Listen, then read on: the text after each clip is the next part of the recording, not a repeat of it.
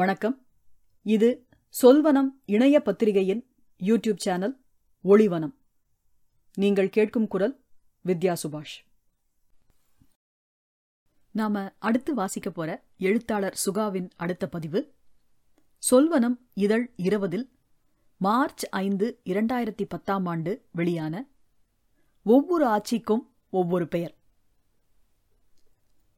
அம்பாசமுத்திரம் வழியாக செல்லும்போது ஆம்பூர் வந்துவிட்டாலே ஆழ்வார்குறிச்சி வந்துவிட்டதாகத்தான் அர்த்தம். காதுகளில் பாம்படங்கள் தொங்க ஆம்பூர் ஆட்சி எங்காவது தென்படுகிறாளா என்று காரிலிருந்து எட்டி பார்ப்பேன். ஆம்பூர் ஆட்சி ஆம்பூரில் இருப்பதில்லை என்னும் விவரமெல்லாம் அந்த சின்ன வயதில் எனக்கு தெரிந்ததில்லை. ஆற்று பாலத்தை கடந்து இரண்டு பக்கமும் பச்சை பசேல் என்று வயல்கள் நிறைந்த நேர் ரோட்டில் கார் செல்லும் போதெல்லாம் அம்மா மறக்காமல், இந்த ரோட்ல தான் என் எஸ் கிருஷ்ண மணமகள் படம் எடுத்தாரு என்று சொல்லுவாள்.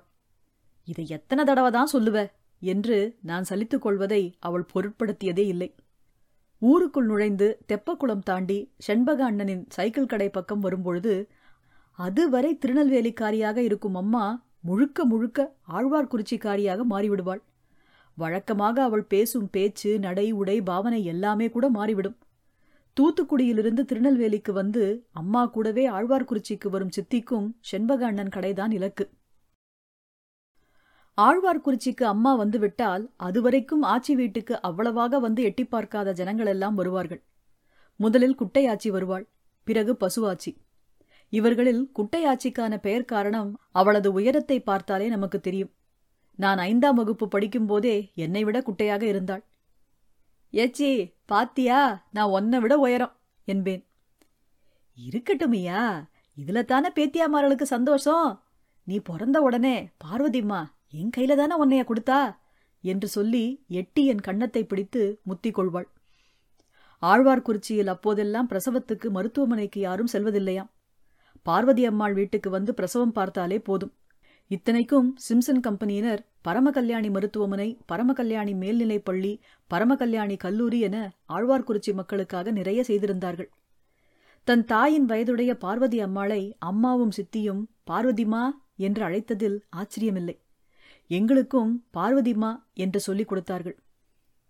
பார்வதிமா அதிகம் பேசுவதில்லை. பதிலேயே எதிர்பார்க்காத துணியில் என்னடே படிக்க என்று கேட்பதோடு சரி. பார்வதிம்மா பக்கத்தில் வந்தாலே ஊசி மருந்து வாசனை அடிக்கும். அதனாலேயே கொஞ்சம் பயமாகவும் இருக்கும். ஆழ்வார்குறிச்சியில் ஆச்சியிடமே வளர்ந்த தம்பிக்கு சின்ன வயதில் இரத்தத்தின் உப்பின் அளவு கூடிப்போய் ரொம்பவும் சங்கடப்பட்டான். முகமும் உடலும் வீங்கி போனவனுக்கு பாளையங்கோட்டையில் உள்ள சுப்பையா டாக்டர் தான் மருத்துவம் பார்த்தார். கண்டிப்பாக சாப்பாட்டில் உப்பு சேர்க்கக்கூடாது என்று சொல்லிவிட்டார். இட்லி தோசையில் கூட உப்பில்லாமல் பார்த்து பார்த்து பத்தியம் செய்து கண்ணும் கருத்துமாக கவனித்து அவனை வளர்த்தாள் ஆச்சி. உப்பில்லாத பத்திய சாப்பாடு போக சுப்பையா டாக்டர் தவறாமல் முட்டை அவித்து கொடுக்க சொல்லியிருந்தார். முட்டை என்று உச்சரிக்க கூட தயங்கும் ஆச்சி அதற்கென்று ஒரு தனி இருப்பு சட்டி, கரண்டி, டம்ளர் மற்றும் அடுப்பு ஒதுக்கி குட்டையாச்சி கையில் ஒப்படைத்து விட்டாள். தம்பி உடல் நலமடைந்து தேரும் வரை அவனை குட்டையாச்சி அப்படி பார்த்து கொண்டாள். சின்னவன உங்க அம்மா பாதி குட்டை பாதியெல்லாம் வளர்த்தாங்க அம்மாவிடம் சொல்வாள் பசுவாச்சி. பசுவாச்சியை பார்த்தாலே எங்களுக்கு சந்தோஷமாக இருக்கும். பசுவாச்சிக்கும் எங்களாச்சியின் வயதுதான். ஆனாலும் அம்மாவுக்கு அவள் தோழி.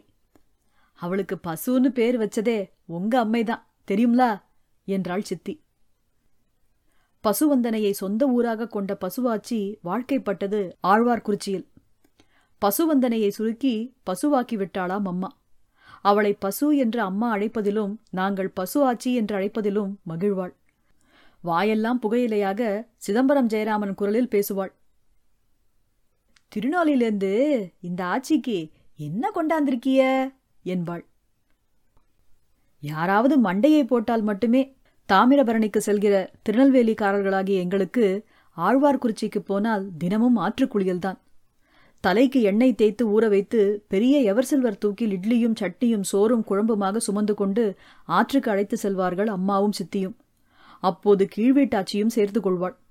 நடந்து செல்லும்போது மீண்டும் மணமகள் என் எஸ் கிருஷ்ணன் புராணம். ஆழ்வார்குறிச்சி ஆற்றில் வெள்ளம் எப்போதுமே கரை புரண்டு ஓடும். தலைகீழே உள்ளே பாய்ந்தாலும் கழுத்து நனையாது. மணலில் குழியை தோண்டி சௌகரியமாக அமர்ந்து சிந்தித்து கவிதை எழுதலாம். சோப்பு நுரைகளுக்கு மத்தியில் துணியை துவைத்துக்கொண்டே அம்மாவுக்கும் சித்திக்கும் கீழ்வீட்டாச்சி ஊர்கதைகள் சொல்லுவாள்.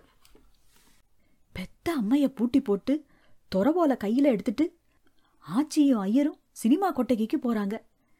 இவன் வாத்தியா வேலைக்கு படிச்சு என்னத்துக்குங்க? இடையில் அண்ணன் தம்பிகள் எங்கள் பக்கம் திரும்பி, எல இந்த ஆத்துலதான் பழனி படம் எடுத்தாங்க, கணேசனும் முத்துராமனும் ஆரோடும் பாடுவாங்கல்ல என்பாள்.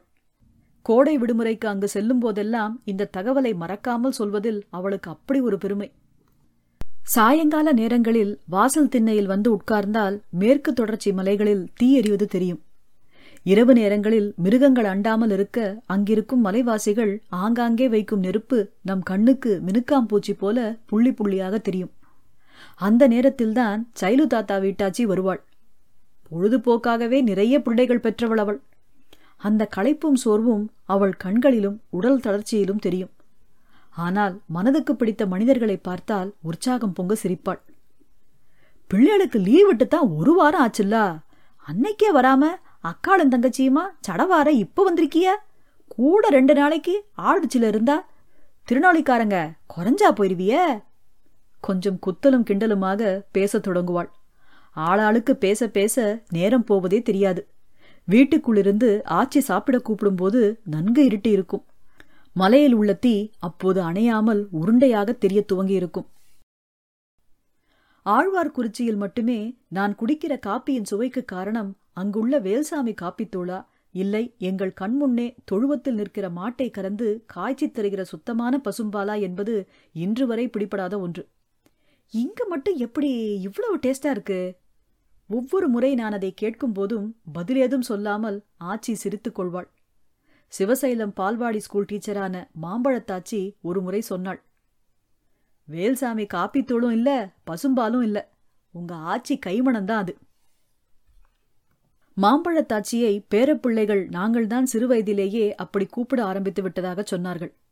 அப்படியென்றால் அவள் எங்களுக்கு நிறைய மாம்பழங்கள் வாங்கி தந்திருப்பாளாயிருக்கும். நிறைய படக்கதைகள் உள்ள புத்தகங்களை பரிசளிக்கிற மாம்பழத்தாச்சிக்கு குழந்தைகள் இல்லை.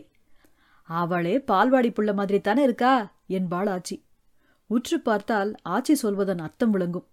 ரொம்ப சின்னதாகத்தான் இருப்பாள் மாம்பழத்தாச்சி. ஒரு கூடை நாற்காலியில் மாம்பழத்தாச்சி உட்கார்ந்திருக்க இரட்டை ஜடை போட்டபடி அம்மாவும் சித்தியும் அவள் அருகில் நின்று கொண்டிருக்கும் கருப்பு வெள்ளை புகைப்படம் ஒன்று இன்றைக்கும் ஆழ்வார்குறிச்சியில் ஆச்சி வீட்டின் சுவற்றில் தொங்குகிறது. இப்போது நடமாட முடியாமல் இடுப்பொடிந்து படுக்கையிலேயே உட்கார்ந்திருக்கிற ஆச்சியிடம் அவளது தோழிகள் ஒவ்வொருவராக நினைவுபடுத்தி பேசிக் கொண்டிருந்தேன். பழைய நினைவுகளில் மூழ்கி நிறைய பேசினாள். குட்டையெல்லாம் லேசில மறக்க முடியுமா? பசு இப்பெல்லாம் இருந்தா வீட்டில் கிடப்பாளா, ஓடி வந்துட மாட்டா? பேசும்போதே அவளை அறியாமல் மகிழ்ச்சி முகத்தில் படர்ந்தது. திடீரென்று குரல் உடைந்து அழத் தொடங்கினாள். திடீரென்று குரல் உடைந்து அழத் துவங்கினாள். எல்லா அவளுக்கும் வயசாயிட்டு போய் சேர்ந்துட்டாளுவ. என்ன குத்த வைக்க வச்சுட்டு போயிட்டாளே உங்க அம்மா. போற வயசா அவளுக்கு. சண்டாளிக்கு உன் மகனை பார்க்க கொடுத்து வைக்கலையே, அந்த பயலுக்கும்லா கொடுப்பனே இல்லை. அப்பாவை பெத்த ஆச்சிய போட்டாலெல்லாம் பாக்கா. நன்றி. மீண்டும் சந்திக்கும் வரை உங்களிடமிருந்து விடைபெறுவது வித்யா சுபாஷ்.